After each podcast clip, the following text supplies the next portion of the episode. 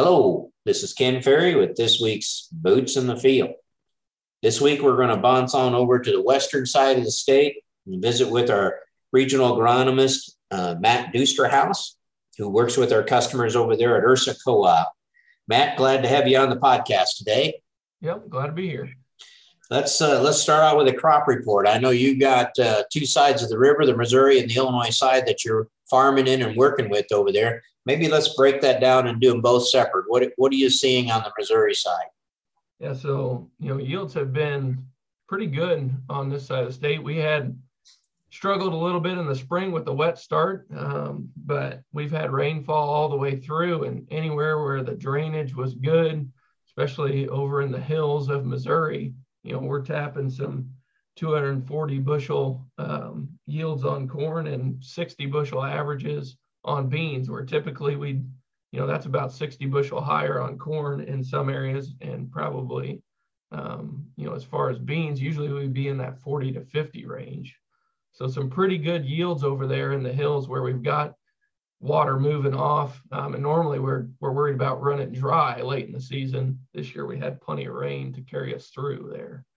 Um, the the areas of where you got water damage on on on the Missouri side, or are they going to be big enough to pull these uh, field averages uh, below the APHs, or guys going to be able to hang in there? Um, I think we're going to hang in there at average um, to maybe slightly above average as we get, um, you know, move east from Missouri down into the river bottoms and even across the river. Some of those low areas, wet areas, ponds, um, you know, heavy clay gumbos that struggle with drainage um, that's what's bringing those averages, field averages down, keep them in that 180 to 200, 210 range. Um, there's just too much out there. Um, you know, too many acres in that area that's that's in the 100 to 150 bushel range. Um, so drainage is definitely a, a, big part of the yield story, and I think we're going to see that on yield maps this fall pretty pretty evidently as you come across the, the river into the um, western side there of Illinois, are the, the yields holding up there as well?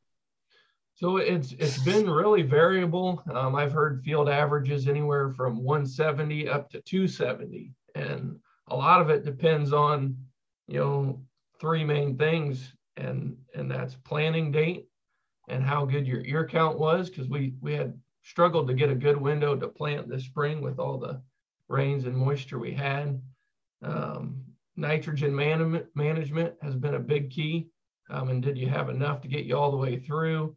Where did you split up your applications between fall, dry, any side dressing, um, and then disease eh, or fungicide? You know how how green did that plant stay towards the finish when we were filling out um, those kernels? So if any one of those three aspects kind of you know wasn't covered, that's where we're back to average. But for guys that you know got planted in good shape, had good ear counts out there in the fall, um, managed their nitrogen, and controlled some of that disease with a fungicide, um, that's where we're tapping the upper end of the spectrum in the 240 to 270 range on yield. But as soon as we take one of those three aspects out, that's our limiting factor, and that's what's keeping us down around average. We had plenty of rainfall this year, um, but some of those other things became limiting.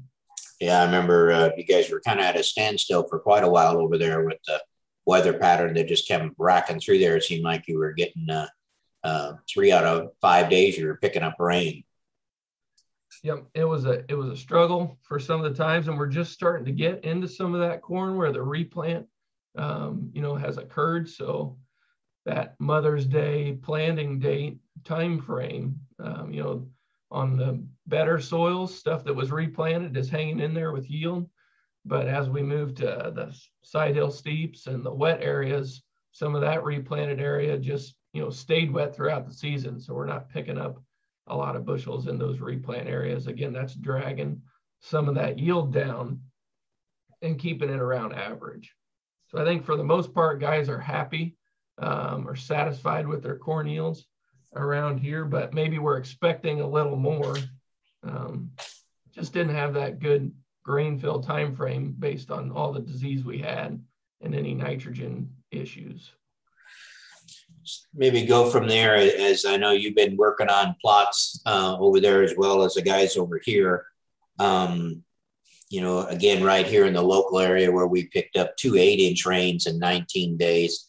Um, you know, probably some of the hardest hit from a nitrogen perspective is our fall anhydrous that wasn't backed up with any side dress in. Uh, the next would be the spring applied or winter applied in that um, kind of got left out there. That was just too much rain for us. Are you seeing that similar in your N plots? I know you got uh, a couple of pretty good uh, anhydrous uh, spring application plots that you'd put out out there. Have you taken them out yet? Yeah, so um, that was some of our earliest planted corn. That was April 5th planting date. And on some heavy gumbo soil um, in the Mississippi River bottoms, we ranged from yields in that plot from 175 up to 205.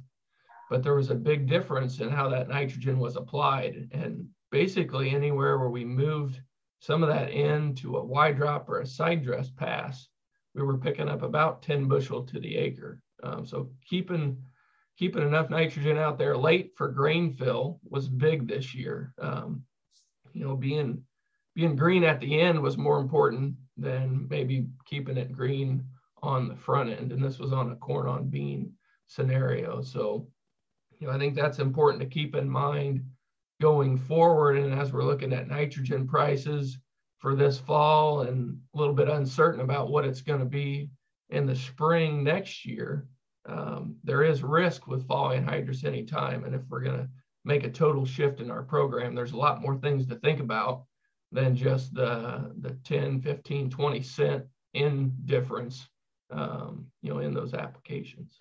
Yeah, I know you had fall fall only anhydrous, and then you had um, followed up some of your fall anhydrous with planter and weed and feed applications and Y drop.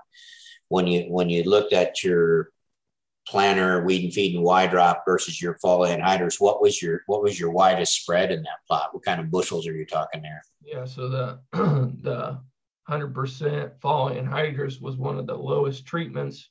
Um, you know, looking at 175 to 180 bushel corn in those treatments. Adding in the Y drop, that all of a sudden bumped us up to 195 to 200 bushel corn. Um, so a pretty good spread there just by by splitting up that application and moving some of it from the front end, either in the fall or the spring, to the side dress pass um, in June.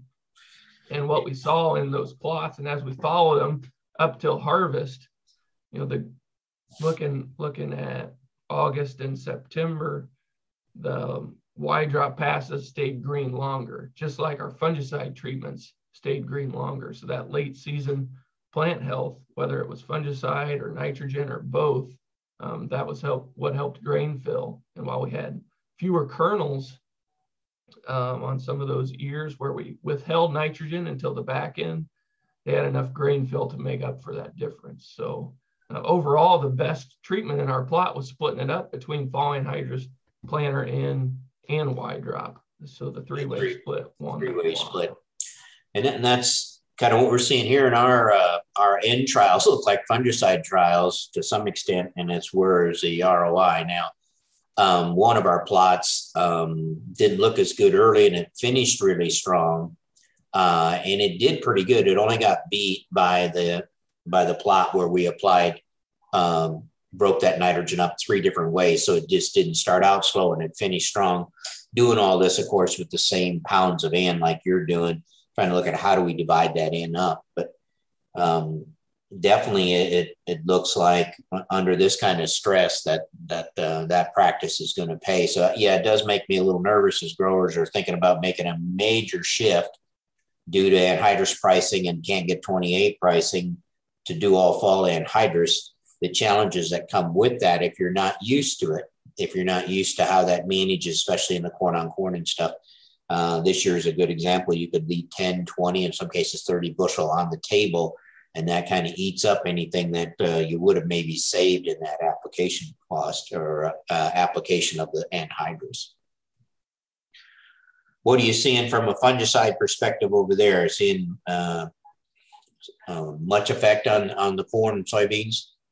Yeah, so talking with uh, Michael Hicks here at Ursa Co-op, you know, he's hearing from guys a lot of 20 plus bushel responses on corn to fungicide. I know we've had a few soybean fungicide plots come out in the area, anywhere from five to 15 bushel advantage um, to fungicide insecticide mix on soybeans. So definitely the plant health, um, you know, the product, the rate, the timing is all going to be a big factor. And that's one thing, you know, talking with Michael, whether it was disease management or nitrogen management, that's kind of standing out for a lot of guys, you know, across this area. So it's something that we've got to keep in mind. Um, and a lot of people are starting to think about hybrid selection for next year. And I know you guys have talked about this, thinking about some hybrids that are more tolerant or showing tolerance to tar spot because there's not a lot of ratings that are publicly available right now. So we need to keep an eye on those as we're going through.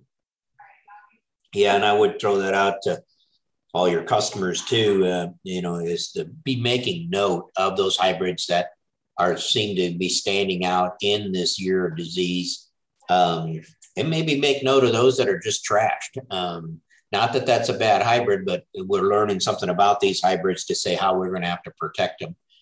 You know, and, and we're pretty confident uh, tar spots here to stay. So we got to devote effort on figuring out what's going to be the quickest and best method for handling this tar spot.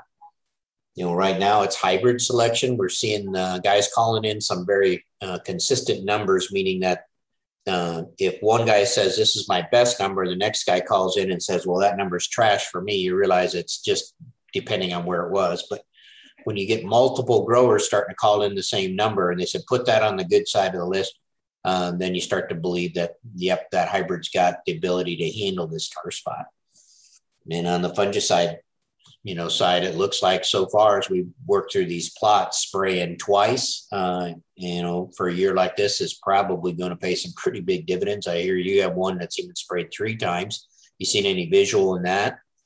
Yeah we're seeing huge visuals um, you know areas where the airplanes have overlapped um, so you've got 2x rates and even areas where you know, we had one plot where we were spraying bean fungicide and we added that, hung the boom over on the corn. So we've got doubled airplane fungicide for a 2x rate, plus we sprayed the bean fungicide on the edge, the 40 feet. Um, and it's amazing the top half of that plant is still all the way green today on the 3, 3x application rate. Go to the 2x, um, it's a little less green, and go to the 1x rate.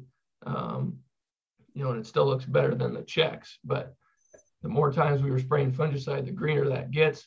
It's just going to be a question of where is the ROI again and, and how many times can we afford to make those applications through the year. If it was easier like this and a susceptible hybrid, um, there's chance that it could be a positive ROI for three times, but can we get it done? And you'll be harvesting it in December. right. Yeah. But where do you think you're at percentage wise on corn and beans as far as bean harvesting? I'd say around here, most guys, you know, especially with the weather this past week have chewed up a little more corn. Um, you know, we're probably approaching about the halfway mark for corn and maybe a third done with soybeans. Um, but a lot of the soybeans that have came out so far have been either the early planted or the early maturity um, or both. And everybody pretty much has been happy with the soybean yields. I mean, um, we're talking 70 to 80 plus bushel averages on a lot of farms, um, which in some cases, in most cases, are the best beans on those that those farms have ever raised. So it'll be well above uh, your APHs. Yep, not not many disappointments on the bean front this year. Our bean harvest over here is uh, bringing good yields, but bringing frustration as far as uh, cutting green stems and eight eight to nine percent beans. Uh, you holding your moisture over there in the beans, or you seeing dry beans as well? Um, we had a stretch there where we had pretty dry beans. I think the moisture has kind of come back um, now, but definitely seeing the green stem issue in some of these varieties and the fungicides definitely adding to that, but adding bushels as well. So we'll take that trade off. Yeah. Great. Um, how's the soil testing going over there? Been able to keep up with the guys?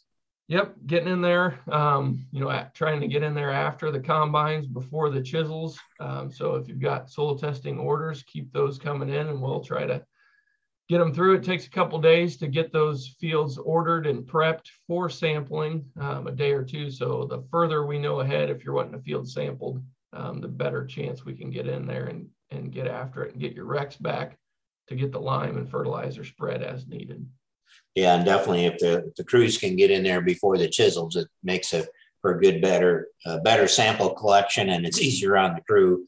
We've had a few guys jumping the gun already and and, and chiseling some of these fields that uh, uh, before we get there. So anything they can do to get those called in ahead of time that makes it easier for everybody else.